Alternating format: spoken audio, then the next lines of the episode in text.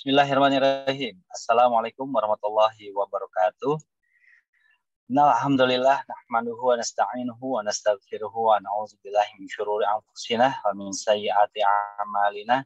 May yahdihillahu fahuwal muhtadi wa may yudlil fala hadiyalah. Asyhadu an la ilaha illallah wa asyhadu anna Muhammadar Rasulullah. Allahumma sholli ala Muhammad wa ala alihi wa sahbihi wasallam.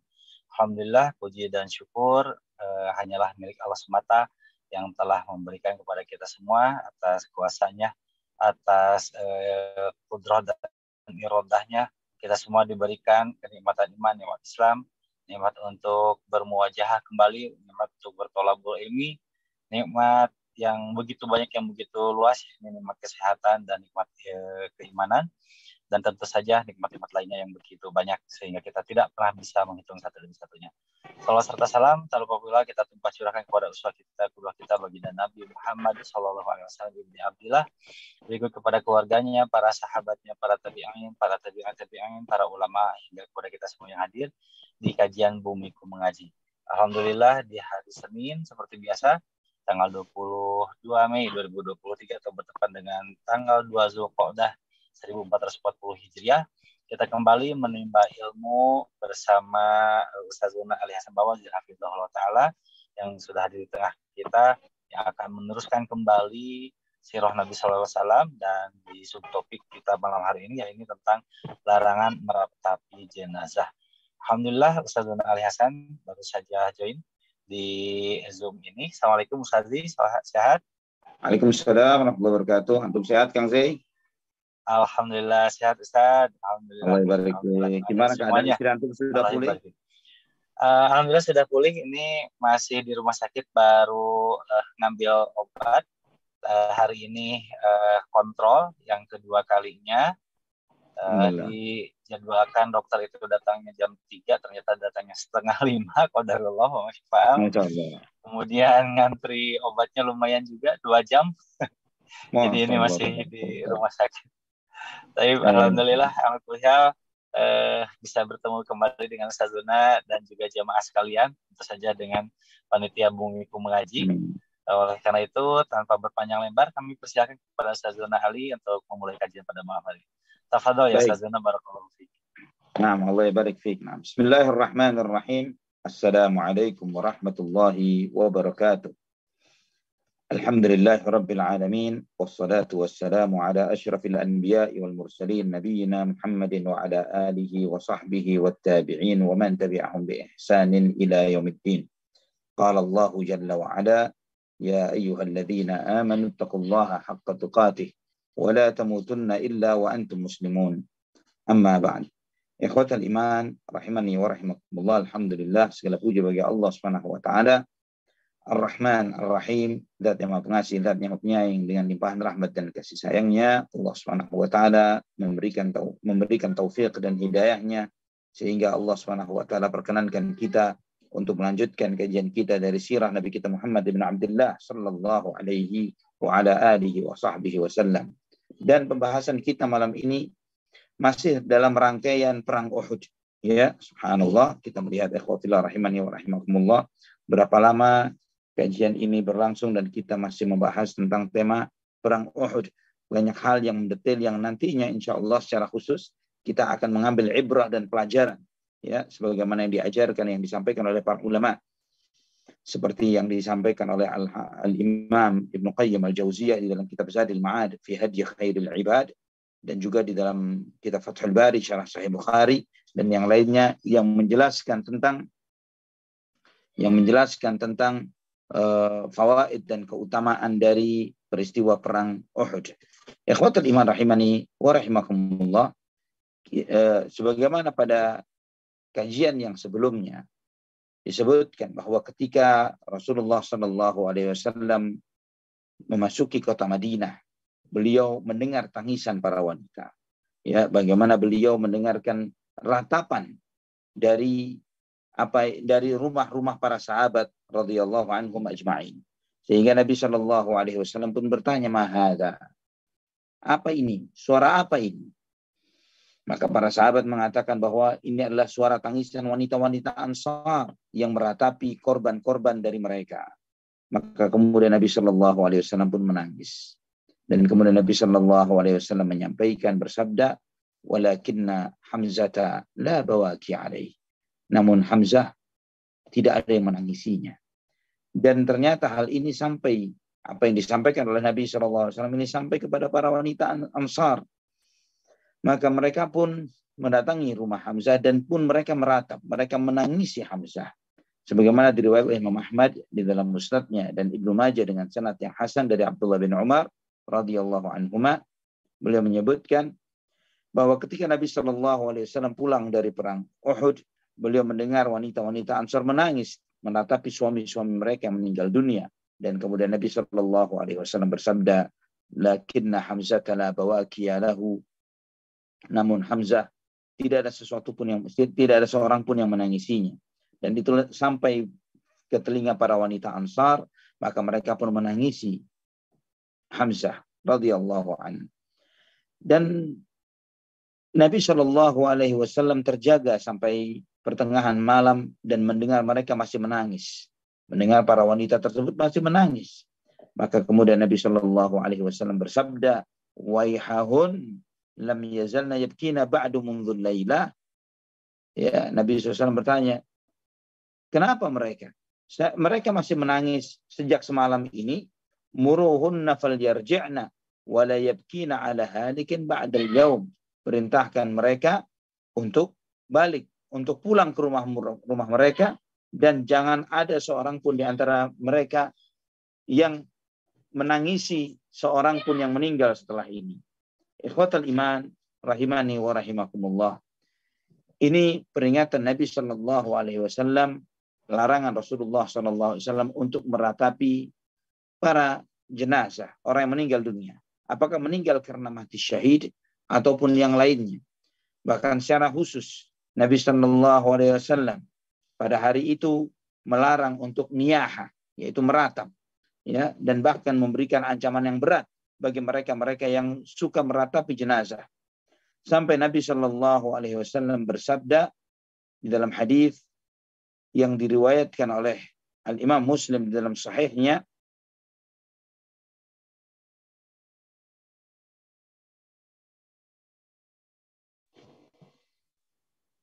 ithnatani fin nasi huma bihim kufrun at-ta'nu fin nasabi wan niyahatu 'alal mayyit ya dua perkara yang merupakan kekufuran yang masih ada di antara manusia yaitu mencela nasab dan meratapi jenazah.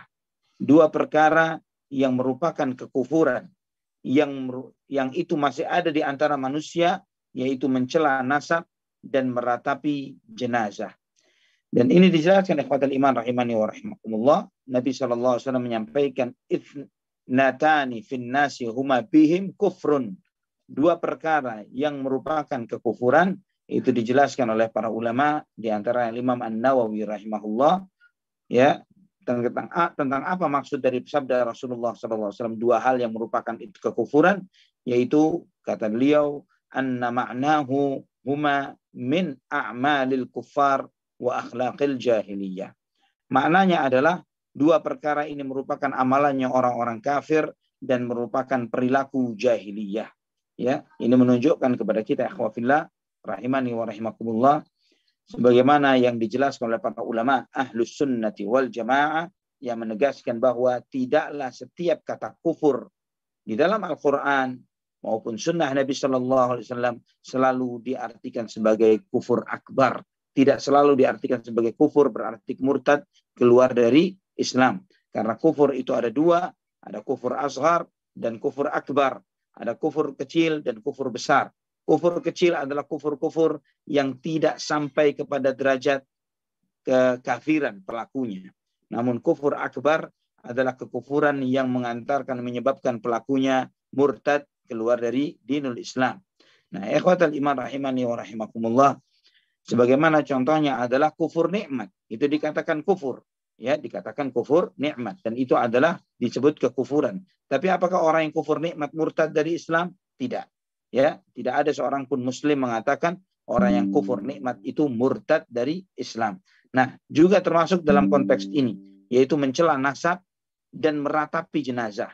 Dua perkara ini disebut oleh Nabi Shallallahu Alaihi Wasallam sebagai kekufuran, namun hal itu tidak menyebabkan orang yang melakukannya dianggap murtad keluar dari dinul Islam. Juga ikhwatan iman. Ibnu Hibban meriwayatkan di dalam sahihnya. Juga Imam Ahmad di dalam musnadnya dengan sanad yang sahih. Rasulullah Shallallahu Alaihi Wasallam bersabda, "Thalathun min amalil jahiliyah la yatrukuhunna ahlul Islam." Tiga perkara yang merupakan perbuatan masyarakat jahiliyah yang tidak diting yang tidak ditinggalkan oleh masyarakat Islam. Apa itu? An-niyaha meratapi orang yang sudah mati, wal istisqa'u bil anwa mengharapkan turunnya hujan dengan bintang ya dengan posisi-posisi bintang wa ta'ayur dan saling celah mencela dalam nasab dan keturunan. Ini Nabi Shallallahu Alaihi Wasallam menyebutkan tiga perkara perbuatan masyarakat jahiliyah yang tidak ditinggalkan oleh kaum muslimin. Nah, ini menunjukkan juga kepada kita ikhwatal iman, rahimani wa rahimakumullah, bahwa perkataan jahiliyah itu tidak selalu identik dengan mati murtad keluar dari Islam.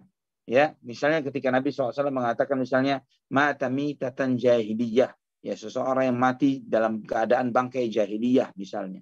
Bahwa apakah maksudnya adalah orang itu mati kafir? Tidak. Ya, sebagaimana Nabi SAW menegur salah seorang sahabatnya, Inna kamruun fika jahiliyah. Sesungguhnya engkau seseorang yang memiliki sifat jahiliyah pada dirimu. Ya, teguran Nabi ini bukan menunjukkan bahwa sahabat itu murtad keluar dari dinul Islam. Ini di antara istilah-istilah yang perlu dipahami dan harus dipahami oleh setiap muslim, terutama yang mengkaji akidah al-sunnah wal jamaah, supaya tidak gampang terjerumus ke dalam mudah menganggap seseorang itu murtad atau musyrik atau kafir hanya karena mereka mendapati nas Al-Quran maupun sunnah Nabi Shallallahu Alaihi Wasallam menyebutkan suatu perbuatan itu dengan perbuatan kufur, ya, atau perbuatan itu syirik, atau perbuatan itu jahiliyah, kemudian dengan gampangnya kemudian menuduh seseorang itu musyrik atau kafir atau semisalnya. Ikhwah rahimani wa rahimakumullah. Kemudian ketika Nabi SAW pulang sampai di rumahnya, Nabi SAW ditemani oleh menantu beliau, yaitu Ali bin Abi Thalib radhiyallahu anhu. Ya, dan kemudian Nabi SAW menyerahkan pedangnya kepada Fatimah untuk dibersihkan. Ya, pedang itu untuk dibersihkan sebagaimana Al-Hakim dengan sanad yang sahih dari Ibnu Abbas radhiyallahu anhu menyebutkan ketika Nabi Shallallahu alaihi wasallam pulang, beliau menyerahkan pedangnya kepada putri beliau Fatimah. Kemudian Nabi Shallallahu alaihi wasallam bersabda kepada Fatimah, "Ya bunayyatu, irsili an dam." Wahai putriku, bersihkanlah pedangku dari darah. Maka diserahkanlah pedang ini. Kemudian Ali pun memberikan pedangnya kepada Fatimah juga dan mengatakan wahada faghsili anhu damah wa wallahi laqad sadaqanil yauma al-qital dan juga bersihkanlah darah dari pedangku ini demi Allah dia telah tulus telah tulus bersamaku di dalam peperangan dan kemudian Nabi Shallallahu Alaihi Wasallam pun bersabda, La in kunta ajatta darba bisayfika, laqad ajadahu Sahlu bin Hunayf wa Abu Dujana wa Asim bin Thabit wal Haris ibnu Summah. Ya, dan ketika engkau telah bersikap hebat di dalam peperanganmu ini dengan pedangmu, namun juga namun juga yang lainnya di antara para sahabat, yaitu kata Nabi SAW Sahal bin Hunayf, Abu Dujanah, Asim bin Thabit, Al Harith ibnu Summah, mereka telah orang-orang yang dengan tulus berjihad di jalan Allah Subhanahu wa taala di dalam peperangan ini, di dalam perang Uhud. Ikhwafillah rahimani wa rahimakumullah. Dan itu yang antum tahu bahwa itu adalah di hari Sabtu ya, ketika pulangnya Nabi Shallallahu Alaihi Wasallam. Dan di malam Minggu itu, di malam Ahad itu, uh, kaum Muslimin berjaga-jaga di kota Madinah sepulang mereka dari perang Uhud. Mereka menjaga pintu-pintu masuk, ya akses-akses masuk ke kota Madinah dijaga oleh mereka. Ya, walaupun mereka diliputi dengan kelelahan, keletihan. Para sahabat Ansar radhiyallahu anhu menjaga pintu rumah Rasulullah sallallahu alaihi wasallam karena mereka khawatir akan serangan yang beritanya sampai kepada mereka bahwa orang-orang kafir Quraisy ingin menyerbu kota Madinah. Ikhwafillah rahimani wa rahimakumullah. Di hari Ahad itu ya setelah sehari setelah perang Uhud ya di hari Ahad selesai perang Uhud uh, karena perang Uhud itu terjadi di hari Sabtu ya tanggal uh, eh, 16 ya kurang lebih tanggal 16 dari bulan Syawal atau 18 dari bulan Syawal. Nah, ikhwatal iman rahimani wa rahimakumullah. Di hari Ahad ini terdapat sebuah peristiwa yang luar biasa yang disebut oleh para ulama sirah dengan peristiwa Ghazwatu Hamra al-Asad. Peristiwa perang atau Ghazwah Hamra al-Asad. Ya, antum bisa lihat ya bahwa Hamra al-Asad ini adalah sebuah peristiwa Ghazwah ya, ini suatu pasukan perang yang keluar dari kota Madinah satu hari setelah peristiwa perang Uhud. Apa penyebabnya? Yaitu sampai kepada Nabi SAW sebuah berita, sebuah informasi bahwa Abu Sufyan bin Harb, beliau bersama Quraisy yang lainnya, mereka ingin meringsek untuk datang memasuki kota Madinah untuk menghabisi sisa sahabat Rasulullah SAW yang tersisa termasuk mereka ingin membunuh Rasulullah Wasallam. Sebagaimana An Nasai meriwayatkan di dalam Sunan Al Kubra, Sunan Al Kubra dengan sanad yang sahih dari Ibnu Abbas radhiyallahu anhu bahwa ketika orang-orang musyrikin mereka pulang dari Uhud, mereka sampai di satu tempat yang bernama Rauha, ya Rauha kurang lebih eh, 36 kilo, eh, 36 mil dari kota Madinah, ya. Mereka duduk di sana mereka berhenti sejenak di sana kemudian mereka berdiskusi la muhammadan qataltumuhu walal kawa'iba ardaftum wa sama sana'tum. Kalian tidak mendapatkan apa pun di dalam peristiwa perang Uhud ini. Kalian tidak membunuh Muhammad kalian tidak membawa tawanan dan rampasan perang. Ayo kita balik ya ayo kita balik. Kita belum apa-apa ya walaupun telah banyak membunuh para sahabat tapi mereka melihat bahwa misi mereka adalah membunuh Rasulullah Sallallahu Alaihi Wasallam. Mereka tidak membunuh Nabi Sallallahu Alaihi Wasallam dan tidak pula membawa tawanan perang. Maka mereka berkomitmen untuk balik untuk menyerbu Madinah. Nah, sampailah maka akhirnya uh, Nabi Shallallahu Alaihi Wasallam pun mengajak para sahabatnya untuk mempersiapkan diri menyambut kedatangan kaum orang-orang musyrikin Quraisy yang akan menyerbu kota Madinah. Dan ini sampai kepada berita ini kepada Nabi SAW. Nabi SAW mengumpulkan para sahabatnya dan mereka menanti datangnya orang-orang kafir Quraisy itu di satu tempat yang disebut dengan Hamra al-Asad. Ya, Hamra al-Asad. Yang tempat ini kurang lebih adalah 8 mil dari kota Madinah. Ya, kurang lebih 8 mil dari kota Madinah. Ketika Nabi SAW selesai sholat subuh, Nabi Shallallahu Alaihi Wasallam memerintahkan kepada Bilal radhiyallahu untuk mengumpulkan para sahabat, meminta mereka untuk menyambut kedatangan para musuh ini, orang-orang musyrikin Quraisy. Dan Nabi Wasallam menyampaikan bahwa yang boleh keluar untuk jihad hari ini adalah mereka yang kemarin berjihad bersama Nabi Wasallam di peristiwa perang Uhud. Allahu Akbar. Selang selang sehari dari perang Uhud, ikhwafillah. Ini jika kita di antara para sahabat, mungkin nafas kita, ngos-ngosan kita belum reda, luka, kesedihan, dan yang lainnya. Tangisan para wanita masih terngiang di telinga kita. Namun esok harinya selesai sholat subuh, Nabi Shallallahu Alaihi Wasallam memerintahkan para sahabat untuk mempersiapkan diri menyambut para musuh. Allahu Akbar. Ikhwata rahimani wa rahimani wa.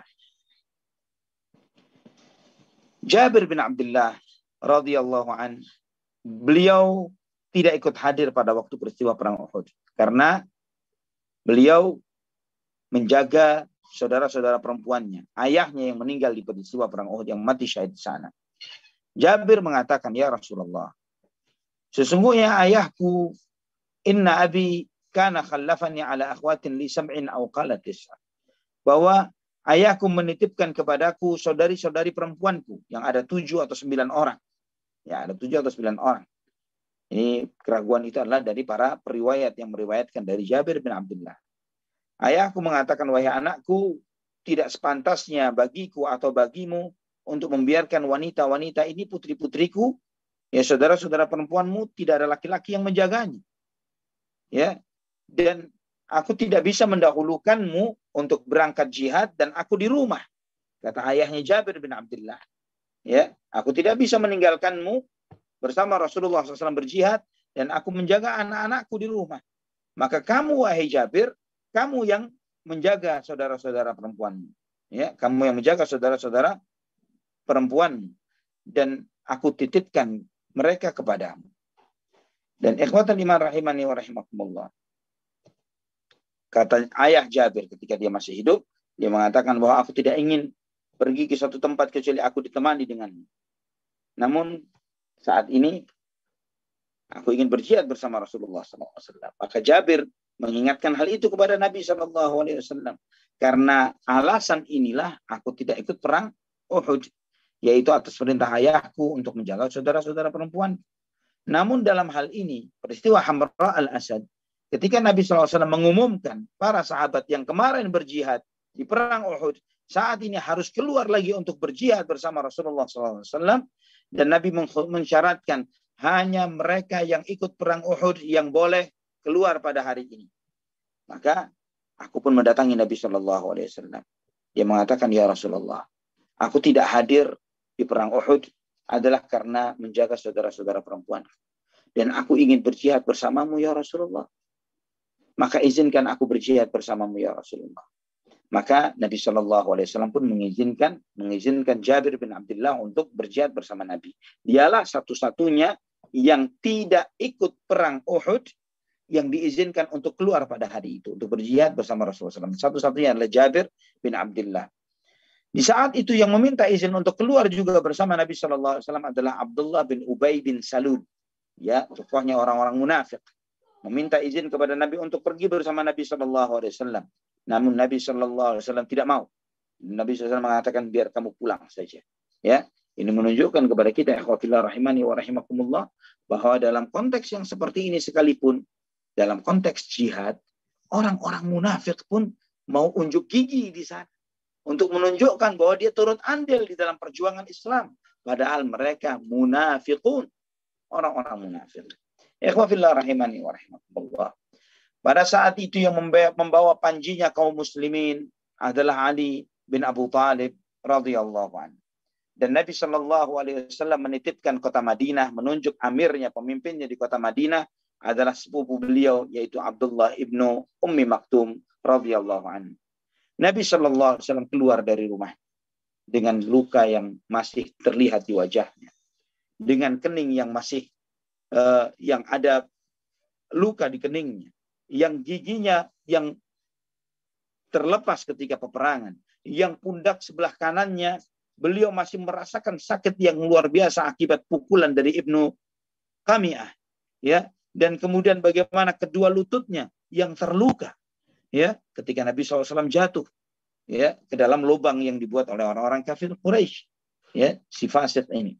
Yang lutut Nabi SAW terluka dan semua yang ikut perang bersama Nabi SAW di peristiwa perang Uhud kemarin mereka semua keluar bersama Rasulullah SAW hari ini dengan luka mereka dengan kesedihan yang ada pada diri mereka. Ikhwafillah rahimani wa rahimakumullah. Inilah yang Allah Subhanahu wa taala puji mereka di dalam Al-Qur'an. Di dalam firman-Nya di surat Ali Imran ayat 172, "Alladzina istajabu lillahi war rasul min ba'di ma asabahumul qarh lilladzina ahsanu minhum wattaqau ajrun 'adzim." Orang-orang yang menyambut seruan Allah Subhanahu wa taala dan rasulnya setelah mereka ditimpa penderitaan bagi orang-orang yang berbuat ihsan di antara mereka dan bertakwa bagi mereka pahala yang besar. Allah Subhanahu wa taala menyebut lilladzina istajabu lillahi war rasul, orang-orang yang menyambut seruan Allah dan Rasul mim ba'di ma asabat asabahumul qarh setelah mereka ditimpa luka dan penderitaan. Ikhwatal iman rahimani wa rahimakumullah. Urwah Aisyah umul mukminin pernah berkata kepada keponakan beliau, Urmah, Urwah, yaitu Urwah ini anaknya Zubair ibn al-Awwam radhiyallahu an. Aisyah mengatakan kepada keponakannya ini, Ya bna ukhti, wahai keponakanku, karena abu minhum. Ayahmu di antara orang-orang itu, yaitu Zubair bin dan juga kakekmu Abu Bakar As-Siddiq. Ya. Ketika Nabi SAW ditimpa apa yang menimpa beliau dan kemudian orang-orang musyrikin mereka beritanya mereka datang balik ke kota Madinah maka Nabi SAW dan para sahabat ini keluar untuk menyambut mereka khawatir mereka datang ke kota Madinah. Nabi Shallallahu Alaihi Wasallam menyatakan bertanya, "Man yadhabu fi atharihim?" Siapa yang mau keluar untuk menyambut seruan untuk menghadang mereka? Maka muncullah yang pertama kali muncul ya dari 700-an orang para sahabat radhiyallahu anhum ya, ikhwatul iman rahimani wa rahimakumullah adalah 70 orang dari para sahabat. Nah, kemudian muncullah para sahabat yang lainnya yang muncullah para sahabat yang lainnya. Ikhwatal iman rahimani wa rahimakumullah. Dan di antara mereka ada Abu Bakar As-Siddiq radhiyallahu an, Zubair bin Al-Awwam radhiyallahu an.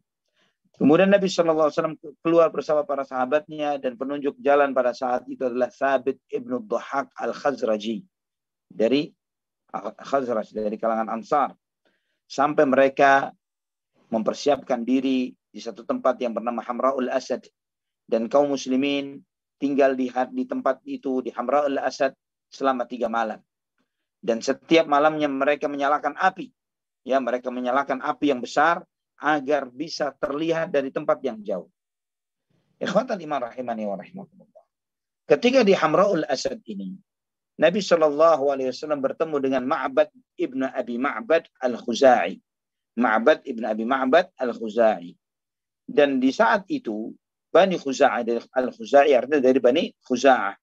Bani Khuza'ah ini baik muslimnya maupun musyriknya mereka lebih cenderung kepada Rasulullah Sallallahu Alaihi Wasallam. Ya, sehingga mereka pro kepada Nabi Muhammad Sallallahu Alaihi Wasallam, lebih eh, cenderung kepada Nabi Sallallahu Alaihi Wasallam dan kaum muslimin. Maka mereka tidak menyembunyikan sedikit pun informasi terhadap Rasulullah Sallallahu Alaihi Wasallam yang pada saat itu tokoh mereka yaitu Ma'bad Ibn Abi Ma'bad ini adalah orang musyrik, belum masuk Islam. Dia bertanya ya Muhammad. Wahai Muhammad, ama wallahi laqad azza alaina ma asabaka fi ashabik.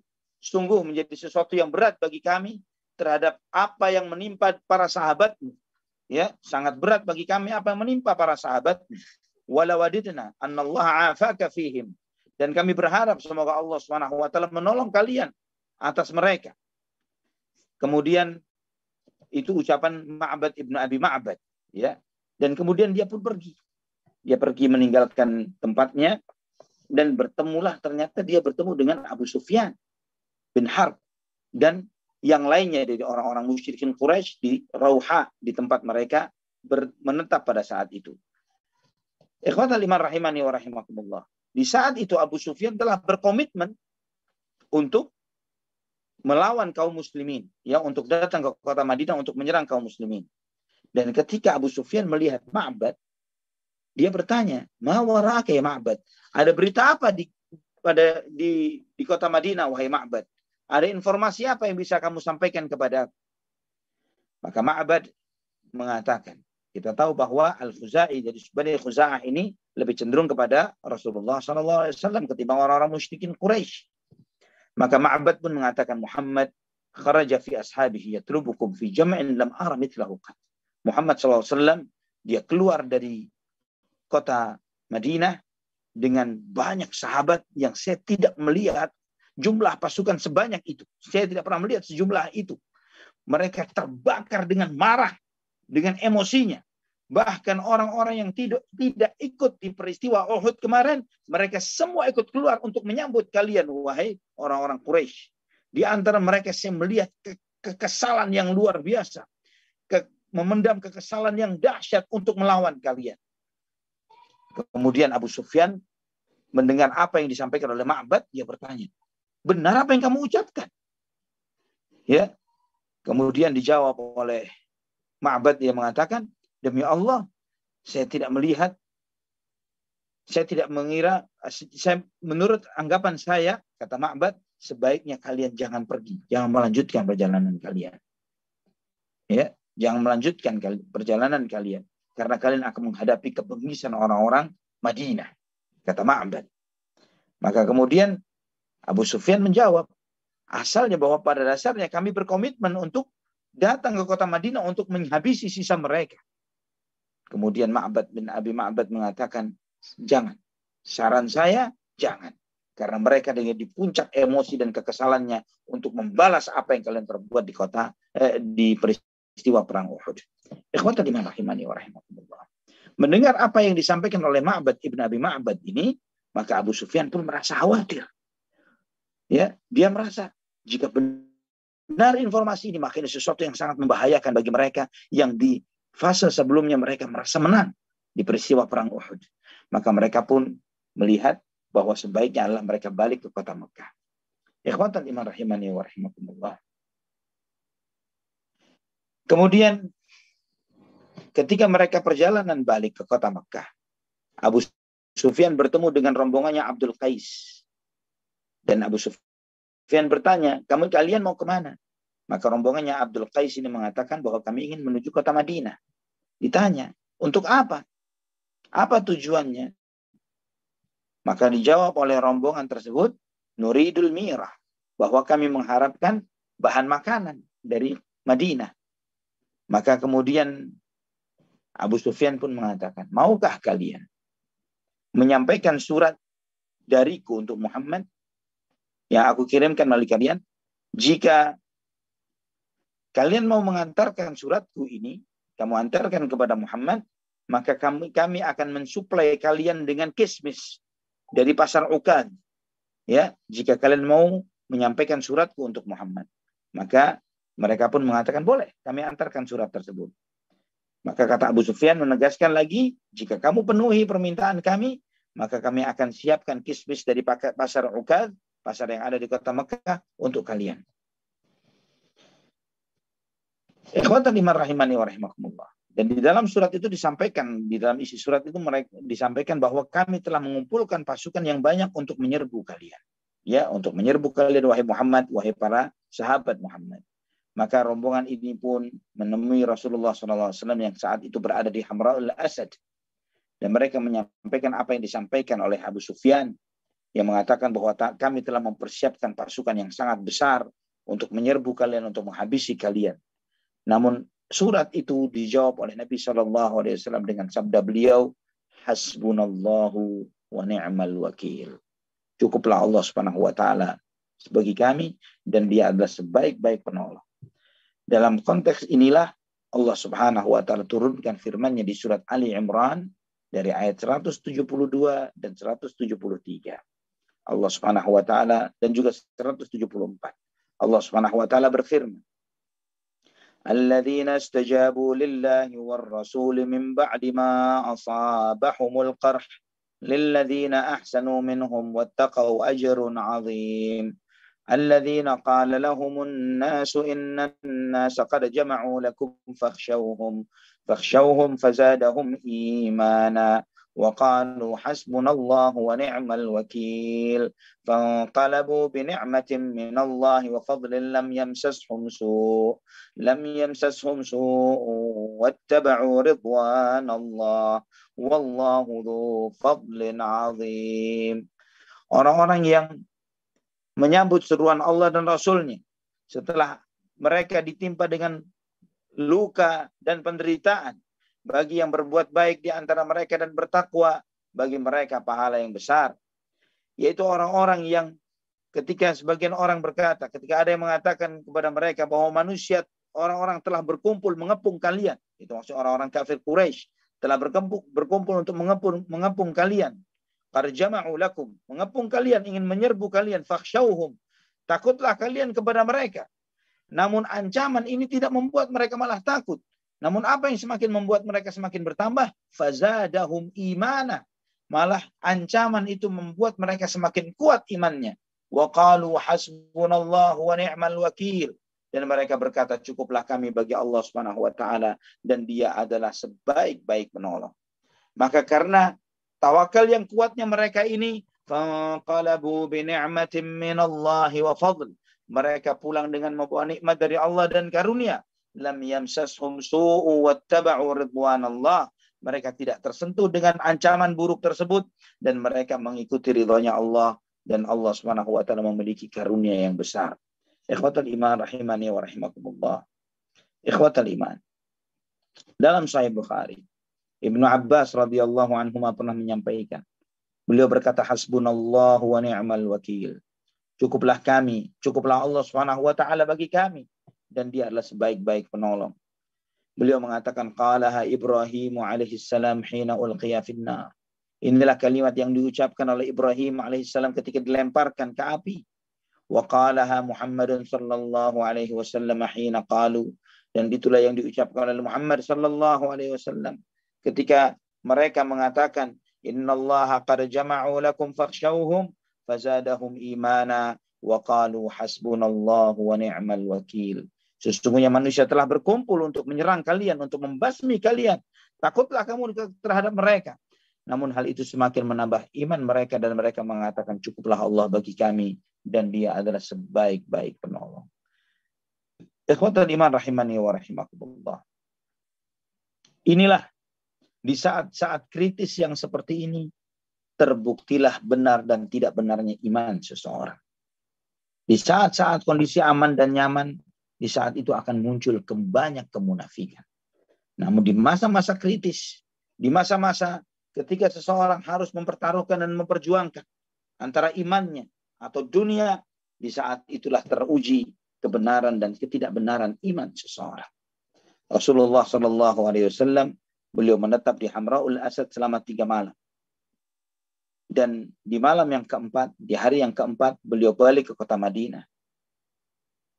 Ya, dan ini membuat para sahabat semakin bersyukur kepada Allah dan merasa semakin tenang dengan bahwa ternyata keberadaan mereka di Hamraul Asad pun ditakuti oleh orang-orang musyrikin Quraisy.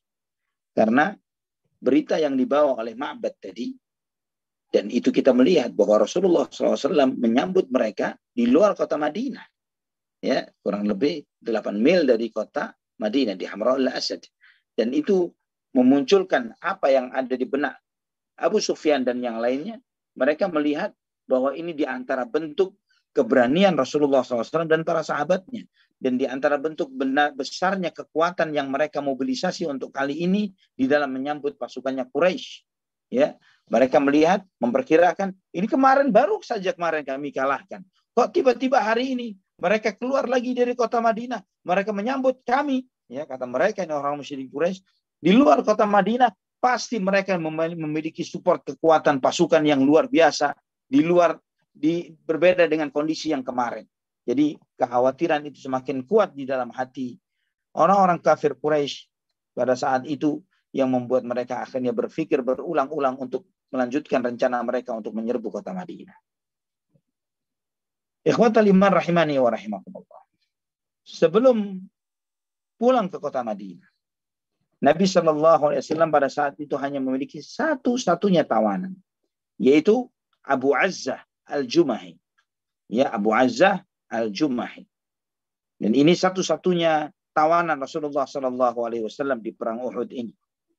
Yang Abu Azzah al-Jumahi ini sebelumnya ya di peristiwa perang Badar termasuk tawanan perang Badar. Dia tawanan perang Badar. Namun karena fakirnya dia dan banyaknya anaknya, dia meminta kepada Nabi SAW pada waktu peristiwa perang Badar ini agar dibebaskan tanpa tebusan. Dan Nabi Shallallahu Alaihi Wasallam pun memberikan syarat kepadanya, boleh kamu saya bebaskan tanpa tebusan dengan syarat. Syaratnya adalah kamu tidak boleh muncul lagi di peperangan melawan kami atau membela pasukan mana pun yang melawan kami. Namun ternyata dia mengingkari janji. Ya, si Abu Azza ini mengingkari janjinya. Malah dia keluar bersama orang-orang Quraisy. Tidak cukup sampai di sana, beliau eh, si Abu Azza al-Jumahi ini dia ikut memobilisasi massa untuk melawan Rasulullah SAW melalui bait-bait syair yang dia lantunkan untuk membunuh Rasulullah SAW. Maka kemudian sebagaimana sikapnya seorang pengecut, dia berani berkoar-koar di luar, namun dia ketika kondisi yang seperti ini, kondisi lemah, dia pun menunjukkan statusnya sebagai seekor kucing yang lemah, ya, yang kemarin dia di medan perang atau sebelumnya dia malah memobilisasi umat memobilisasi orang-orang musyrikin untuk membunuh Rasulullah SAW dengan lantunan-lantunan baitnya, ya bait syairnya seakan-akan dia seekor singa. Namun dalam konteks ini, ya ketika dia tertangkap dan menjadi tawanan, dia mengatakan, Ya Muhammad, sayangi saya. Berilah kemudahan kepada saya. Saya punya banyak anak perempuan. Saya begini, saya begitu. Saya telah berjanji. Saya akan berjanji lagi. Berjanji lagi dengan janji yang tidak akan saya batalkan, ya Muhammad bahwa saya tidak akan mengulangi apa yang saya perbuat ini. Namun Nabi Shallallahu Alaihi Wasallam mengatakan menjawab kepada orang tersebut kepada Abu Azzah ini Al Jumahi, wallahi la tamsa'a ridhaika bimakkah ba'daha wa taqulu khada'tu Muhammadan marratain. Demi Allah, kamu tidak akan mungkin mengusap kedua pipimu seperti ini maksudnya di kota Mekah dan kemudian kamu mengatakan saya telah menipu Muhammad dua kali. Ya, dalam riwayat yang lain, syahidu bi Muhammadin marratain. Aku telah mengolok-olok Muhammad, ya, meledeknya dua kali. Tidak akan terjadi yang seperti ini. Maka Nabi SAW memerintahkan kepada Zubair bin Awam untuk menghukum mati orang tersebut. Untuk dipenggal dan dihukum mati. Dan Nabi SAW menyampaikan dalam hadisnya dalam Sahih Bukhari, Muslim dan yang lainnya, la yuldahul mu'minu min juhrin marratain. Bahwa seorang mukmin tidak akan disengat dari satu lubang yang sama dua kali. Ya, seorang mukmin tidak akan disengat dari satu lubang dua kali. Maka Nabi SAW memerintahkan untuk menghukum mati Abu Azza al-Jumahi. Ikhwatan iman rahimani wa rahimakumullah. Peristiwa perang Uhud memiliki kedudukan yang luar biasa di dalam dinul Islam. Ya, bahkan Al-Qur'anul Karim menyampaikan tentang peristiwa perang Uhud ini dalam banyak ayat. Dalam 60 ayat di dalam surat Ali Imran. 60 ayat di dalam surat Ali Imran. Allah subhanahu wa ta'ala menjelaskan dengan detail peristiwa perang Uhud yang dahsyat ini. Ya, dan ayat-ayat ini mengingatkan kita. Di dalam ayat-ayat itu berisi tentang teguran. Teguran dengan penuh lemah lembut terhadap kesalahan para sahabat. Dan juga pelajaran yang bermanfaat bagi mereka juga berisi bagaimana mereka mensucikan jiwa dan diri mereka. Sehingga tidak menjadikan kekalahan mereka di perang Uhud ini sebagai buah yang akan ber, yang akan menjadi dasar atau benih keputusasaan ya yang akan melemahkan mereka yang menjadi penyesalan bagi mereka.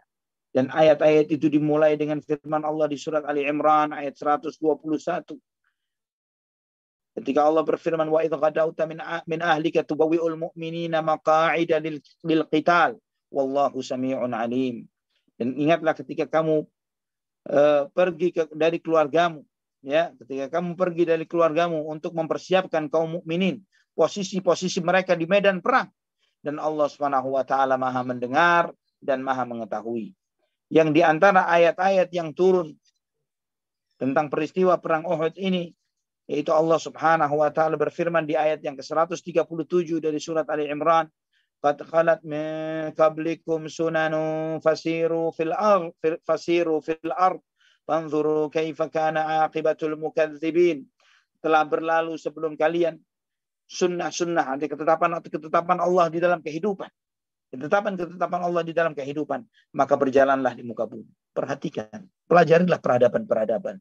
Secara sejarah peradaban-peradaban manusia. Fanzuru dan perhatikan. Kaifa kana akibatul mukadzibin? Bagaimana nasibnya para pendusta? Ini untuk memberikan motivasi kepada para sahabat. Ya, kekalahan ini bukanlah final. Ya, kekalahan itu bukanlah sebuah kekalahan final. Karena setiap perjuangan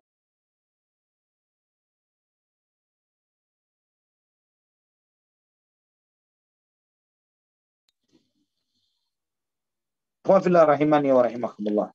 Setiap perjuangan itu silih berganti. Yang di mana terkadang kaum muslimin menang, terkadang kaum muslimin kalah. Namun kekalahan itu jangan sampai membuat mereka berputus asa.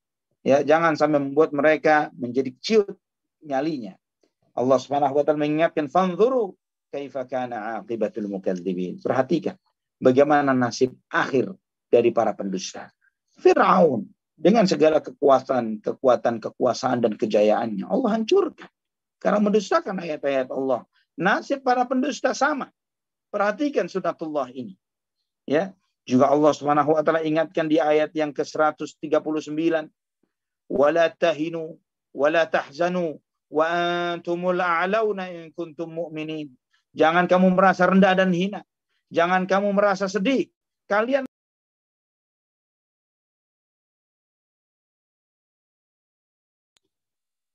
jika kalian benar adalah orang-orang mukmin, Allah Subhanahu wa taala ingatkan kaum mukminin untuk tidak merendahkan diri mereka, tidak merasa kecil, merasa hina karena mereka lebih mulia.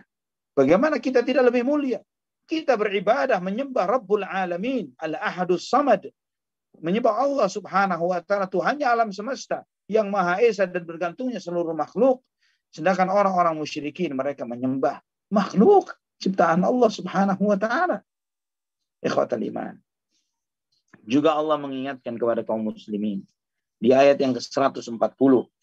Iyamsaskum qarhun faqad massal qauma qarhum mithlu wa tilkal ayyamu nudawiluha bainan nasi wa liya'lam Allah wa alladhina amanu wa yattakhidha minkum. Wallahu la yuhibbul zalimin. Jika kalian ditimpa dengan kekalahan, luka, penderitaan, mereka juga mengalami yang sama. Mereka orang-orang musyrikin mengalami yang sama. Itulah hari demi hari yang kami silih bergantikan di antara manusia agar Allah membuktikan, agar terbukti siapa orang-orang yang beriman dan Allah memilih di antara kalian untuk menjadi para syuhada dan Allah tidak menyukai orang-orang yang zalim. Karena di antara hikmahnya ya khawatal iman. Kenapa kok Nabi, Nabi panglima perangnya, para sahabat adalah pasukan perangnya. Kenapa kok mereka mengalami kekalahan? Jika Nabi Shallallahu Alaihi Wasallam dan para sahabatnya selalu menang. Jika mereka selalu menang, maka tidak akan maka ini akan menutupi statusnya orang-orang munafik. Orang-orang munafik akan terus bersembunyi di dalam kemenangannya kaum muslimin. Namun dengan adanya kekalahan-kekalahan ini termuncullah, terlihatlah, tersingkaplah apa-apa yang tersembunyi di dalam dada-dada manusia, di dalam hati-hati mereka, mana yang mukmin mukmin sejati dan mana mereka yang pura-pura mukmin yang pada hakikatnya adalah orang-orang munafik. Liya'lamallahu alladhina amanu agar Allah mengetahui siapa yang benar-benar beriman wa yattakhidha minkum syuhada dan Allah mengangkat di antara kalian menjadi para syuhada dan Allah tidak menyukai orang-orang yang zalim. Juga Allah ingatkan di ayat yang ke-141 waliyumahhisallahu alladhina amanu wa yamhaqal kafirin. Dan Allah supaya bisa mengayat, menyeleksi orang-orang yang beriman dan Allah Subhanahu wa taala membuntungkan, merugikan orang-orang kafir. Karena dengan adanya jihad, dengan adanya kekalahan di dalam jihad, dan bagaimana menerimanya para orang-orang beriman di dalam menghadapi kekalahan tersebut, terlihat mana sikapnya orang-orang mukmin dan mana sikapnya orang-orang munafik. Ikhwatat iman. Juga di ayat yang ke-142 dari surat Ali Imran, Allah Subhanahu wa taala yang berfirman, "Am hasibtum an tadkhulul jannah Walamma ya'lamillahu alladhina jahadu minkum wa ya'lamas sabirin. Apakah kalian mengira kalian bakal masuk surga? Dan sedangkan belum terbukti, Allah belum melihat siapa di antara kalian yang benar-benar berjihad di antara kalian dan belum terbukti mana di antara kalian yang benar-benar sabar. Ini menunjukkan besarnya kedudukan kesabaran di dalam memasukkan seseorang ke dalam surga. Karena sabar Sabar di dalam istiqamah menjalankan perintah Allah. Sabar di dalam meninggalkan larangan Allah Subhanahu wa taala. Sabar di dalam menghadapi ujian-ujian. Ini di antara bentuk kesabaran. Sabar yang tertinggi dan yang mulia adalah sabar di dalam menjalankan perintah Allah Subhanahu wa taala. Berapa banyak manusia yang tidak bisa sabar karena cobaan hidup, godaan hidup, mereka meninggalkan kesabaran di atas keistiqamahan. Ya, Berapa banyak yang berhijab meninggalkan hijabnya dengan dalih ini dan itu. Ya, mereka tidak sabar Berapa banyak mereka yang meninggalkan ketaatan kepada Allah Subhanahu wa taala dengan dalih cobaan-cobaan kehidupan dunia. Mereka tidak bisa bersabar. Ikhwatal iman. Allah Subhanahu wa taala mengingatkan, "Walamma ya'lamil ladzina jahadu minkum wa ya'lamas sabirin." Am hasibtum an tadkhulul jannata ladzina jahadu. Apakah kalian akan mengira kalian mengira bahwa kalian bakal masuk surga sedangkan belum terbukti siapa di antara kalian yang benar-benar berjihad dan siapa yang benar-benar bersabar.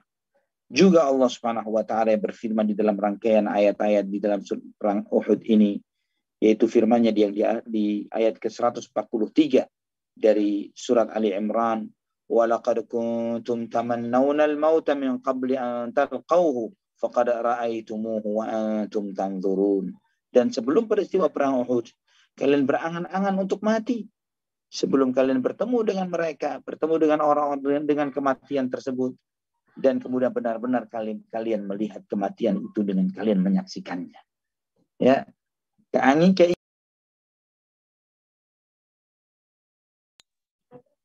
Ikhwatan iman rahimani wa rahimakumullah. Keinginan sebagian kaum muslimin sebelum perang berhayal, bercita-cita untuk mati syahid. Namun ketika mereka melihat di medan perang, realita mati syahid itu tidaklah mudah. Sesuatu yang memberatkan, sesuatu pengorbanan yang luar biasa. Di saat itulah teruji kebenaran iman di dalam dada-dada mereka. Juga di dalam rangkaian ayat-ayat di dalam perang peristiwa perang Uhud ini, yaitu yang Allah firmankan di ayat ke-144, dari surat Ali Imran. Allah Subhanahu wa taala berfirman, "Wa ma Muhammadun illa rasulun qad khalat min qablihi ar-rusul afa imma aw qutila qalabtum ala aqabikum wa man yanqalib ala aqibaihi falan yadurra Allah syai'a wa sayajzillahu syakirin." Dan tidaklah Muhammad itu adalah seorang rasul. Tidak lain beliau Muhammad SAW tidak lain hanyalah seorang rasul yang sebelum Muhammad SAW ada rasul-rasul yang lain. Ini menunjukkan bahwa rasul-rasul yang lain meninggal dunia. Demikian pula Nabi Muhammad SAW bakal meninggal dunia. Apakah ketika dia meninggal dunia atau dia terbunuh, kalian akan murtad? Kalian balik ke belakang? Kalian menjadi orang-orang yang tidak beriman? Barang siapa yang murtad, yang mundur lagi ke belakang, dia tidak akan bisa mencelakakan Allah sedikit pun. Tidak akan merugikan Allah sedikit pun. Yang rugi dirinya sendiri. ya yang murtad yang karena mereka mengklaim bahwa Rasulullah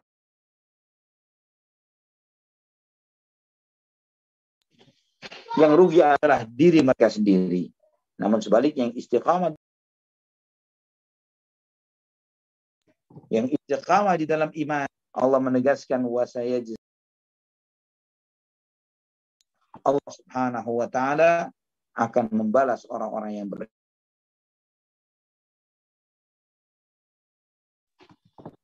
Ikhwatan iman rahimani wa rahimakumullah. Juga di dalam rangkaian ayat-ayat tentang orang-orang yang berjihad di perang Uhud ini yaitu ayat yang ke-149 dari surat Ali Imran.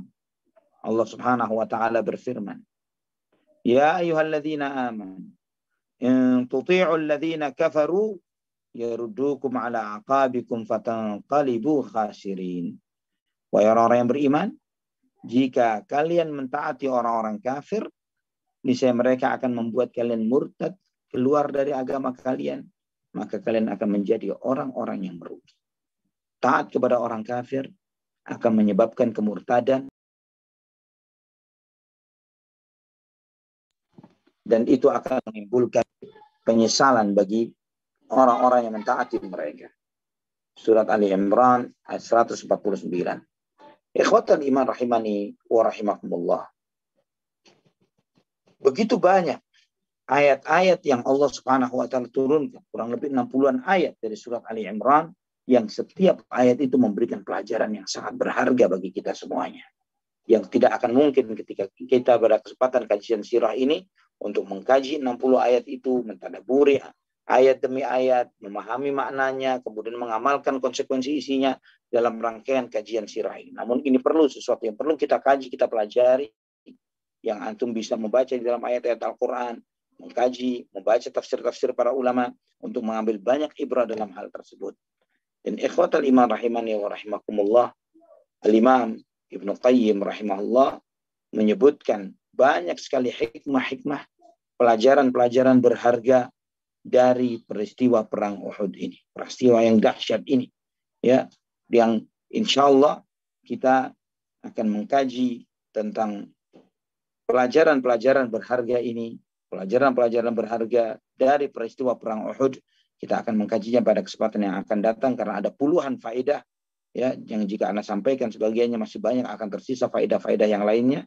Kita akan mengambil ibrah-ibrah itu dari kitab Al-Imam Ibnu Qayyim Al-Jauziyah di dalam risalah beliau di dalam kitab beliau dalam kitab Zadul Ma'ad fi Hadi Khairil Ibad yang beliau menjelaskan tentang banyak hukum-hukum fikih, pemahaman, hikmah di balik peristiwa perang Uhud yang insya Allah kita akan mempelajarinya, mengambil faedah dan dan pemahaman terhadap hal itu pada kajian yang akan datang. Wallahu taala ala wa alam bisawab. Tafadhal jika ada yang ditanyakan dari kajian yang kita sampaikan. Barakallahu fikum.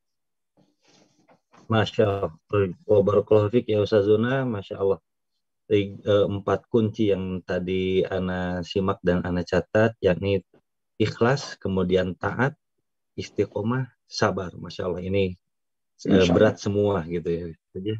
Seperti tadi yang sahabat bercita-cita ingin syahid, namun ternyata ketika kematian di depan mata goyah hatinya. Itu oh, merupakan sesuatu yang berat sekali begitu ya, masya Allah. Mudah-mudahan kita semuanya diberikan uh, kekuatan, kesabaran untuk istiqomah gitu ya, untuk ya, berada di atas jalur Al-Quran dan Sunnah. Baik, masya Allah, alhamdulillah, jemaah sekalian rahimani warahmatullah. Sudah uh, waktunya kita memasuki sesi kedua, yakni sesi tanya jawab. Dan alhamdulillah di sini ada yang bertanya, baik uh, yang bertanya melalui chat box di Zoom meeting ini, kemudian juga ada yang sudah uh, resen. Ini atas nama Ukti Yuniarti di Bandung, sudah ngirim chat dan juga sudah raise. Jadi dipersilahkan saja langsung raise ya. Silahkan. Iya, Assalamualaikum warahmatullahi wabarakatuh Pak Ustadz. Waalaikumsalam warahmatullahi wabarakatuh. Uh, saya izin bertanya Pak Ustadz. Uh, kita sebagai manusia kan harus uh, istiqomah, harus sabar menghadapinya, uh, terutama cobaan berat atau ringan. Nah, saya ingin izin bertanya Pak Ustadz, kalau misalnya uh, ada keluarga kita atau teman kita atau siapa pun itu, tiba-tiba uh, orang itu misalnya pasangan suami istri, tiba-tiba suaminya uh, meninggal mendadak gitu Pastor. Jadi uh, teman saya itu pernah mengalami Pastor.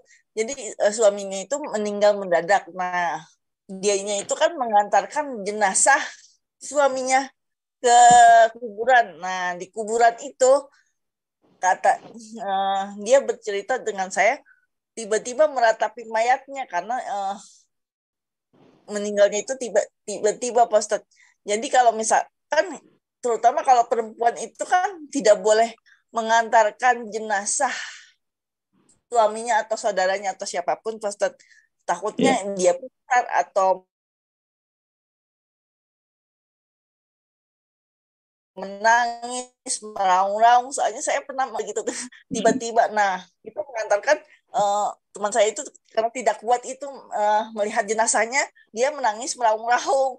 Terus uh, menyebut namanya eh, kadang-kadang menyebut keburukan atau kebaikannya juga itu bagaimana ya Pak kalau menghadapi itu di Nah, baik. Jadi memang benar seperti yang disampaikan bahwa memang sebaiknya seorang wanita tidak mengantarkan jenazah siapa pun yang meninggal dunia ke pemakaman. Sebagaimana itu dilarang oleh Nabi SAW, sebagaimana disampaikan oleh Ummul Mukminin Aisyah radhiyallahu anha. Sehingga di antara Eh, kebiasaan para sahabat dan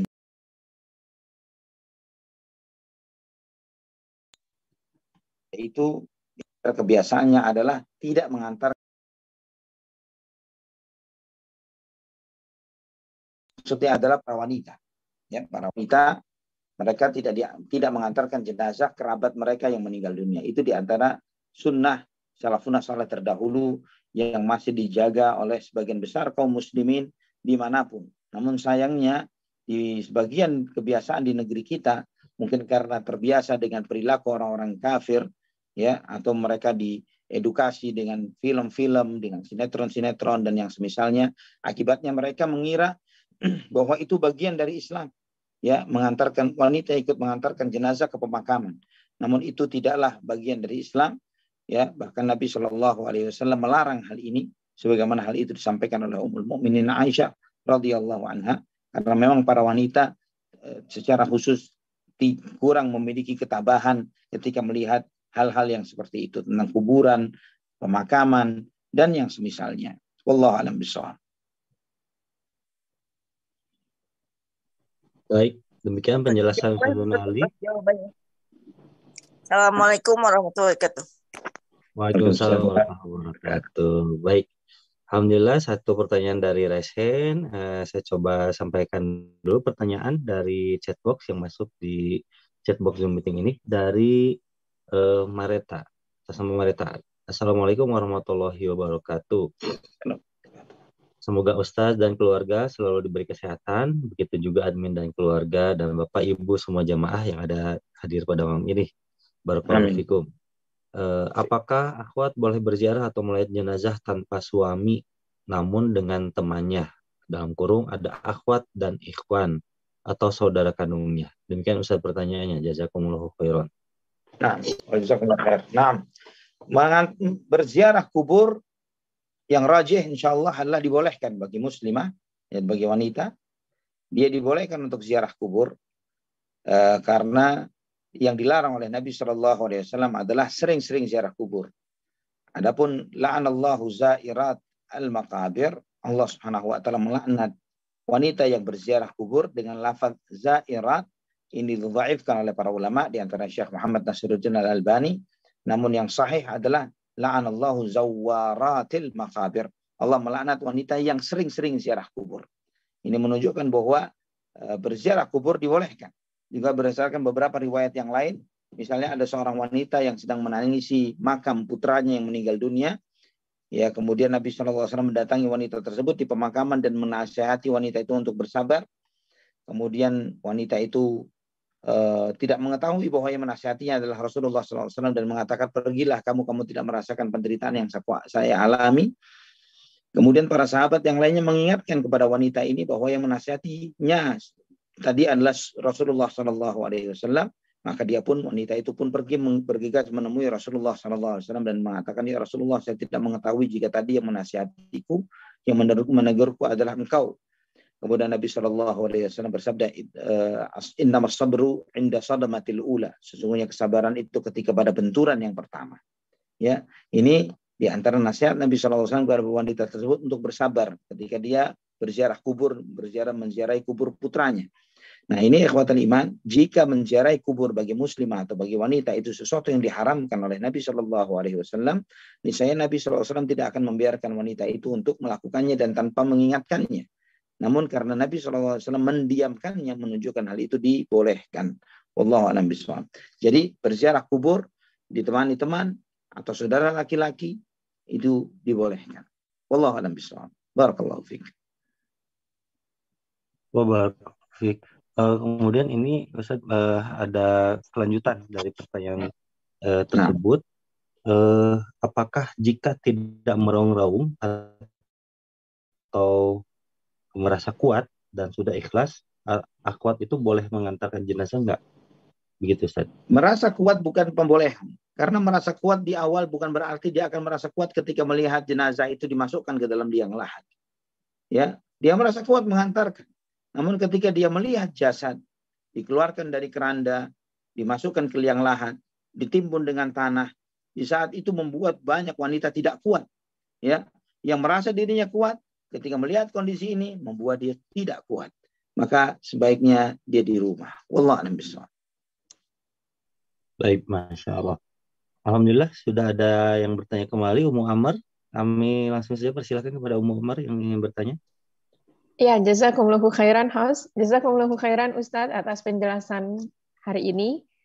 Yang nah. jadi pertanyaan ada dua Ustadz. Satu berkaitan dengan materi, yang satunya tidak. Tapi yang tidak dulu ya Ustadz. Boleh. Assalamualaikum warahmatullahi wabarakatuh. Ustadz, mohon nasihatnya. Bila kita bersemangat bersedekah, di sini ada uh, tanda kutip Ustadz yang mengajak untuk bersedekah. Dia cukup terkenal Ustadz. Pokoknya sedekah, sedekah, sedekah. Ada yang untuk jalan Allah, ada juga yang untuk investasi katanya. Tapi ujung-ujungnya kami ditipu Ustadz. Dan yang ditipunya banyak Ustadz. Bagaimana menyikapinya untuk diri pribadi Ustadz? Karena harta yang saya sedekahkan itu sebagian untuk dakwah dan sebagian untuk investasi, niatnya untuk Allah tetapi ditipu juga Ustadz. Nah, apakah ini hartanya termasuk harta yang tidak diridhoi Allah Subhanahu wa taala yang kami miliki dan karena sakit hati, kesal, kadang suka bersumpah serapah dengan orang itu Ustadz. Mohon nasihatnya. Jazakumullahu khair. Barakallahu fiik. Nah, ketika seseorang saya tidak bicara latar belakang penipunya ya, apakah itu latar belakang ustadz atau tidak. Ketika seseorang itu ditipu oleh seseorang, tidak mengindikasikan bahwa harta yang ditipu itu adalah harta yang haram. Berapa banyak orang dengan hasil jeripaya yang halal kemudian ditipu oleh orang-orang lain, ya. Dan ditipunya ini bukan berindikasi, bukan indikasi bahwa harta tersebut harta haram. Dan juga sebaliknya, tidak menunjukkan bahwa harta itu murni halal, ya. Yang yang mengetahui itu adalah Allah Subhanahu wa taala. Kemudian orang pemilik harta tersebut dari mana dia mendapatkan hartanya? Apakah dari sumber yang halal atau yang haram. Ya, ini yang perlu dipahami. Kemudian yang berikutnya, ya, yang berikutnya adalah terkait dengan uh, ketertipuan tersebut. Seseorang itu tertipu karena memiliki sikap terlalu percaya, ya, dan tidak memiliki uh, preventif hal-hal yang yang menyebabkan dia itu mudah tertipu seperti itu. Ya memang ketika seseorang itu menyampaikan kepada kita tawaran investasi dan yang semisalnya dan kita terlanjur percaya karena sosok yang menawarkan barang menawarkan investasi ini membuat kita dengan begitu saja terpercaya tanpa melihat perhitungan kapasitas kemungkinan ya uh, kemungkinan uh, benar dan tidaknya investasi tersebut yang sering kali karena faktor-faktor ini tidak kita perhitungkan karena bagusnya tawaran karena uh, kita telah terbeli oleh si yang menawarkan itu membuat kita tidak selektif terhadap apa yang ditawarkannya sehingga akibatnya menyebabkan seseorang itu dengan gampangnya ditipu dan tertipu. Namun sebaliknya ikhwafillah rahimani wa rahimakumullah seharusnya kita dalam konteks muamalah ya kita tidak melihat siapa yang uh, menawarkan ya tapi kita melihat seberapa benar dan seberapa kapasitas yang menawarkannya ya. Sikap antum itu harus bersikap seperti mesin ATM ya. Mesin ATM itu tidak mudah tertipu dengan siapa yang datang menghadap kepadanya. Apakah jenderal berbintang atau seorang yang bersorban ya dia tidak sembarangan orang. Saya dai, saya ustadz, saya jenderal bintang sekian, maka saya minta duit. Kemudian mesin ATM dengan gampang mengeluarkan duitnya karena melihat yang berada di hadapannya adalah jenderal berbintang atau ustadz bersorban dan yang semisalnya. Ya, dia akan sesuai dengan kapasitasnya, dengan fairnya. Jika Anda memang memiliki kelayakan untuk mengambil uangnya, maka Anda layak mengambil uang dari kami. Jadi mesin ATM itu maksudnya. Jika tidak, maka walaupun kamu ngomel-ngomel dengan pakai dalil dan yang sebagainya tidak akan terjadi ya. Tidak akan terjadi tidak akan keluar uangnya. Maka ikhwah fillah rahimani wa rahimakumullah kesalahan itu terjadi pada si penipu itu yang paling utama dan juga kesalahan itu juga pada orang yang sedemikian mudah dengan percayanya ya. Karena tawaran investasi ini ya bicara tentang penawaran tawaran-tawaran investasi ini memang begitu banyak sekali di era kita saat ini dan tidak sedikit dari mereka yang eh, merasa tertipu dengan tawaran-tawaran tersebut juga harusnya ya setiap orang ya ketika bicara tentang investasi yang menawarkan investasi selalu membicarakan tentang kondisi yang ideal. Idealnya investasi adalah profit, bukan loss ya beruntung bukan rugi. Yang sering kali yang menawarkan investasi tidak membicarakan tentang resiko terburuk dari investasi tersebut. Ini juga, juga sebuah kesalahan. Setiap antum yang berinvestasi, selalu yang ada di benaknya adalah untung berapa yang akan saya dapatkan di akhir investasi, di masa investasi tersebut atau setelah sekian periodik. Antum tidak akan memikirkan resiko terbesarnya. Apa yang terjadi jika terjadi kerugian. Ini adalah sesuatu yang salah bagi setiap orang yang berasumsi berinvestasi. Antum ketika berinvestasi harus mempersiapkan diri menanggung kerugian sebagaimana antum mempersiapkan diri untuk menanggung keberuntungan. Itulah sebagaimana fikih muamalah yang semestinya. Ya, jangan gampang juga juga siapa pun ini. Saya tidak bicara ustadz atau bukan ustadz. Ya, ketika dia membicarakan untuk uh, asumsi investasi tertentu, apalagi sebuah bisnis yang memang betul-betul sebuah startup yang baru mulai, maka tidak mungkin dia membicarakan ini untungnya sekian setelah sekian periode, setelah sekian tahun akan demikian, demikian dan sebagainya. Jaminannya apa? Ya, kemudian apa yang terjadi jika yang paling kondisi yang paling terpuruk ya ketika bisnis tidak jalan? Apa yang terjadi? Apakah modalnya loss hilang 100% atau apa yang terjadi? Apa yang tersisa? Apakah aset yang bisa dijadikan sebagai sebuah uh, garansi atau jaminan tertentu yang mungkin kondisi yang paling merugikan adalah setidaknya memiliki aset tertentu yang nilainya adalah sekian persen dari nilai investasi misalnya? Hal-hal itu harus diperhitungkan bagi seorang yang mau berinvestasi yang harusnya dipahami oleh setiap orang yang mau invest kepada satu investasi tertentu. Apakah itu yang menawarkannya dai, ustadz, jenderal, presiden atau apa pun itu, antum harus melihat seperti itu. Karena eh, jangankan antum bicara kelas ustadz yang mungkin pada latar belakangnya karena seorang dai maka dia tidak memiliki kemampuan ilmu di dalam dunia investasi sekelas BUMN pun bisa terjadi, bisa mengalami kerugian. Ya, badan usaha milik negara yang dijamin oleh negara. Ketika diampu dipegang oleh orang-orang yang tidak memiliki kapasitas, kemudian mereka menjalankan usaha dengan tidak tepat dan tidak amanah, maka mereka mengalami kerugian, kerugian yang luar biasa. Ini yang kita lihat di dalam dunia secara umum dunia investasi yang ada sekarang.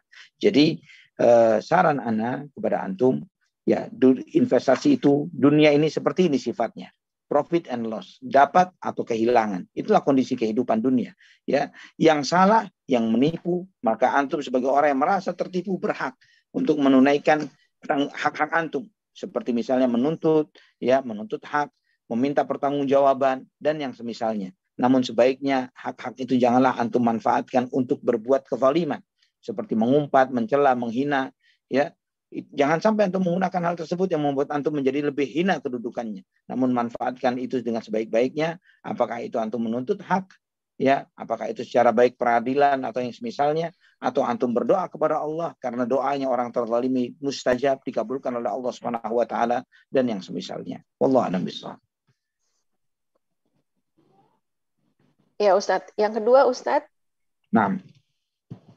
Assalamualaikum warahmatullahi wabarakatuh. Ustadz tadi menjelaskan ketika uh, di akhir perang Uhud, kalau di sana uh, kalah, terus uh, ada firman Allah Subhanahu Wa Taala, maaf kalau tidak sesuai. Tadi artinya Ustadz bahwa jangan berhati lemah dan jangan takut uh, ya. kepada musuh yang semacam itu. Hmm. Nah, apakah ini bisa kita praktekkan dalam kehidupan sehari-hari, Ustadz? Maksudnya bila kita bekerja dan majikan kita itu orang kafir, kita jangan lemah di sini artinya kita melaksanakan pekerjaan kita tetapi jangan merasa kita uh, tidak percaya diri atau kita merasa kita ada golongan yang bawah. Apakah itu harus kita timbulkan Ustadz? Sekalipun kita bekerjanya pekerja kasar dan kita dibayar oleh majikan kita. Mohon nasihatnya jazakumullahu khairan. Barakallahu fikum. Nah, benar ya rahimani wa rahimakumullah.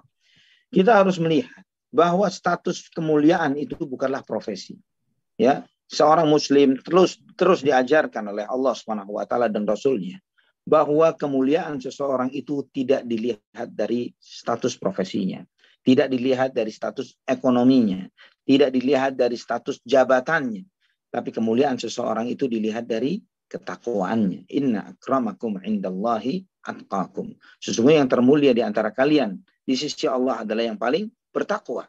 Itulah standar kemuliaan, takwa kepada Allah Subhanahu wa taala, bukan jabatan, bukan fisik, bukan harta, ya, dan yang lainnya. Itu harus antum pahami, harus ada di dalam hati setiap mukmin. Maka ketika Allah Subhanahu wa taala memilih kita menjadi muslim, yang kita tidak mau merendahkan diri kita kepada siapa pun makhluk, ya, merendahkan dalam konteks ibadah, kita tidak mau merendahkan diri sama sekali terhadap siapa pun itu, kita hanya merendahkan diri kepada Allah Subhanahu wa taala semata yang menciptakan seluruh alam semesta dan seluruh makhluk. Ini adalah sebuah kemuliaan tersendiri yang dengannya kita bersyukur kepada Allah Subhanahu wa taala. Maka dalam konteks ini wala fala tahinu wala tahzanu wa antumul a'laun. Jangan kamu merasa dirimu hina, janganlah kamu merasa bersedih hati. Kalianlah yang termulia, kalian kalianlah yang tertinggi. Muslim ini dimuliakan oleh Allah Subhanahu wa taala dengan kalimat tauhid, dengan la ilaha illallah, maka kemuliaan itu harus selalu ada di dalam hati orang-orang yang beriman. Wallahu a'lam bishawab.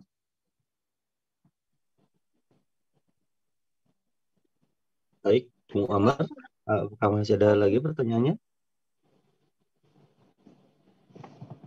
Tapi cukup rupanya. Ini di sini sudah ada yang resen kembali dari Umu Firly. Silahkan Umu Firly. Nah, Bismillah, Assalamualaikum warahmatullahi wabarakatuh, Ustaz. Waalaikumsalam warahmatullahi wabarakatuh.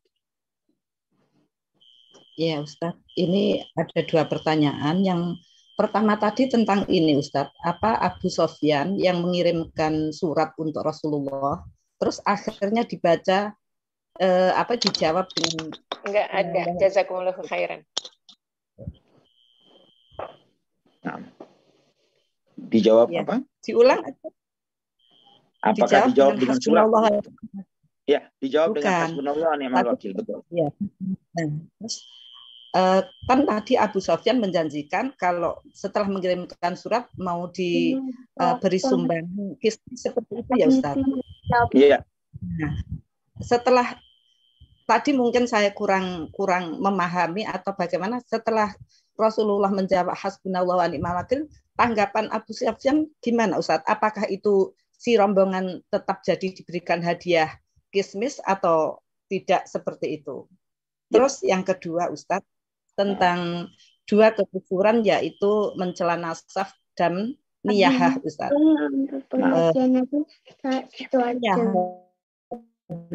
Uh, ya meratapi seorang yang meninggal ketika itu. Apakah ini bisa identik dengan ketika seorang itu melakukan apa yang dinamakan haul atau mengenang setip seperti itu? Apakah ini juga dinamakan niyahah seperti itu? Karena eh, apa namanya ketika mereka itu melakukan haul atau mengenang itu pasti kan melakukan ritual-ritual di makam dengan membaca tahlil bersama dan sebagainya. Nah, hmm. apakah ini yang dinamakan niyahah juga? Itu barakallahu fiik, jazakallah khairan. Jazakallah khair. Nah, uh, untuk pertanyaan yang pertama, jadi janji Abu Sufyan kepada para kepada pembawa surat itu adalah hanya ketika mereka mengantarkan surat itu kepada Nabi Shallallahu Alaihi Wasallam. Yang isi suratnya adalah ancaman. Ya, isi suratnya itu adalah ancaman ancaman Abu Sufyan kepada Rasulullah SAW dan para sahabatnya. Dan Nabi SAW hanya merespon dengan hasbunallah ni'mal wakil. Yang konsekuensinya adalah bahwa ketika mereka men menyampaikan surat itu, komitmennya Abu Sufyan adalah mereka diminta untuk ke Mekah, maka mereka akan mendapatkan janji yaitu disuplai kismis oleh Abu Sufyan dari pasar Ukad yang ada di kota Mekah. Ya, jadi dari teknisnya memang tidak disebutkan dalam kitab sirah apakah mereka kemudian mendapatkan janjinya Abu Sufyan atau tidak. Ya, Tapi ya, sebagai ya. bentuk komitmen harusnya memang mereka mendapatkan ya, mereka mendapatkan sesuai dengan apa yang dijanjikan oleh Abu Sufyan pada saat itu.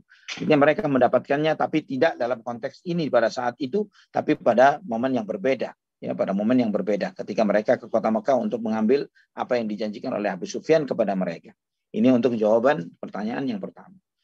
Adapun yang kedua, memang benar dalam beberapa asar dari para sahabat bahwa mereka mengatakan kunna na'uddu san'at tu'ami wa san'ut ta'ami wal istima' fi baitil mayyit min niyaha. Bahwa sebagian sahabat mengatakan kami melihat dan menganggap bahwa membuat makanan dan berkumpul di keluarga-keluarga di keluarga orang yang sedang di, mengalami kesusahan kematian adalah termasuk bagian dari niyahah atau meratap yaitu dianggap oleh para sahabat radhiyallahu anhum adalah seperti itu. Berkumpulnya mereka di tempat keluarga yang kematian untuk makan-makan dan yang semisalnya. Kenapa termasuk bagian dari niyaha dan meratap? Karena itu memperbaharui kesedihan. Tajdidul huzun. Ya, memperbaharui kesedihan. Termasuk juga merayakan haul tahunan dan yang semisalnya. Itu termasuk tajdidul huzun. Itu memperbaharui kesedihan. Ya, menunjukkan ketidakridhaan terhadap ketetapan Allah Subhanahu wa taala terhadap hambanya yang diambil yang di, di, diambil oleh Allah Subhanahu wa taala dan tidaklah pantas bagi seorang muslim ya seorang mukmin protes terhadap ketetapan Allah Subhanahu wa taala, takdirnya terhadap sebagian hambanya yang diambil oleh Allah Subhanahu wa taala. Dan sebagaimana tadi asar para sahabat dan juga ditegaskan oleh banyak para fuqaha terutama para fuqaha Syafi'iyah yang menegaskan bahwa hal tersebut adalah sesuatu yang dilarang bahkan penulis kitab I'anatul Talibin Syarah Fathul Mu'in menyebutkan bahwa berkumpul di, di rumah orang yang kematian membuat makanan di hari pertama, kedua, ketiga, ketujuh, keempat dan sebagainya termasuk bid'ah munkar yang disunahkan untuk diingkari. Wallahu a'lam bishawab. Barakallahu fiikum. Wafik barakallah Ustaz. Afwan Ustaz. Uh, nah. ini Ustaz. Untuk Abu Abu Sofyan ini bukannya yang ini Abu Sofyan yang apa namanya menemukan saat Aisyah ditinggal rombongan Rasulullah uh, dengan sekedupnya itu karena Aisyah kehilangan perhiasan terus apa ditinggal yang yang tidak yang Rasulullah tidak tahu waktu itu. Terus kemudian apa namanya ditemukan Abu Sofyan. Apa ap, apakah Abu Sofyan bukan. ini? Bukan. Oh, itu bukan. Abu Sofyan. Oh ya bukan oh, Abu ya. Sofyan ya, ya yang ya. menemukan Aisyah tertidur bukan Abu Sofyan oh ya ya barokallah fik Ustaz uh, barakallah ya. untuk Kang Z anak nitip doa untuk istrinya syafakilah labak satu hurun insya Allah. Amin ya rabbal alamin. Amin. Ya amin ya rabbal alamin. Amin ya mujib sabil. Jazakallah jazakillah khairan. Barakallahu fiik. Umu Firly, terima kasih atas perhatiannya dan doanya.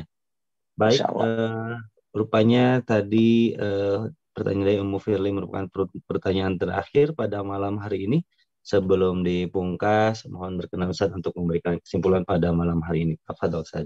Nah, sebelumnya Kang Z perlu dicatat bahwa ya. uh, materi kita yang akan datang adalah hikmah dan pelajaran ya hikmah dari peristiwa perang Uhud ya hikmah ya. dari peristiwa perang Uhud itu di antara uh, itu yang akan menjadi materi kita pada pertemuan yang akan datang. Dan juga insya Allah subhanallah ini kita tahu minggu tidak salah di akhir di pekan depan ini kedatangan tamu Syekh Uthman Al Khamis dari Kuwait. Ya. Masya Allah. Nah, itu hari. Ahad datangnya. Kemudian insya Allah tanggal 4 di tempat antum Kang Zai di Bandung nih tanggal 4 ini. Dan mungkin kalau ada kajian umumnya di anak di Al Aziz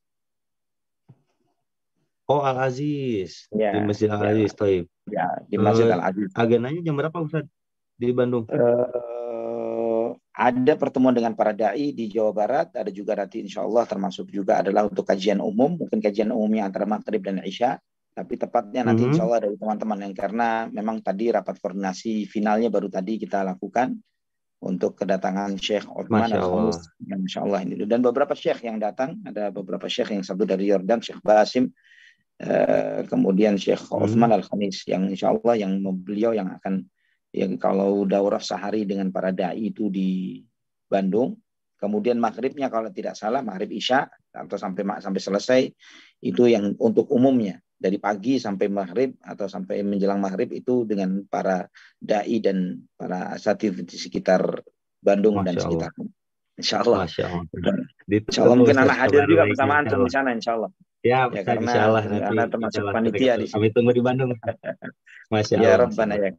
Alhamdulillah. Nah itu nanti uh, informasi flyer informasinya insya Allah pasti sampailah ke antum semuanya.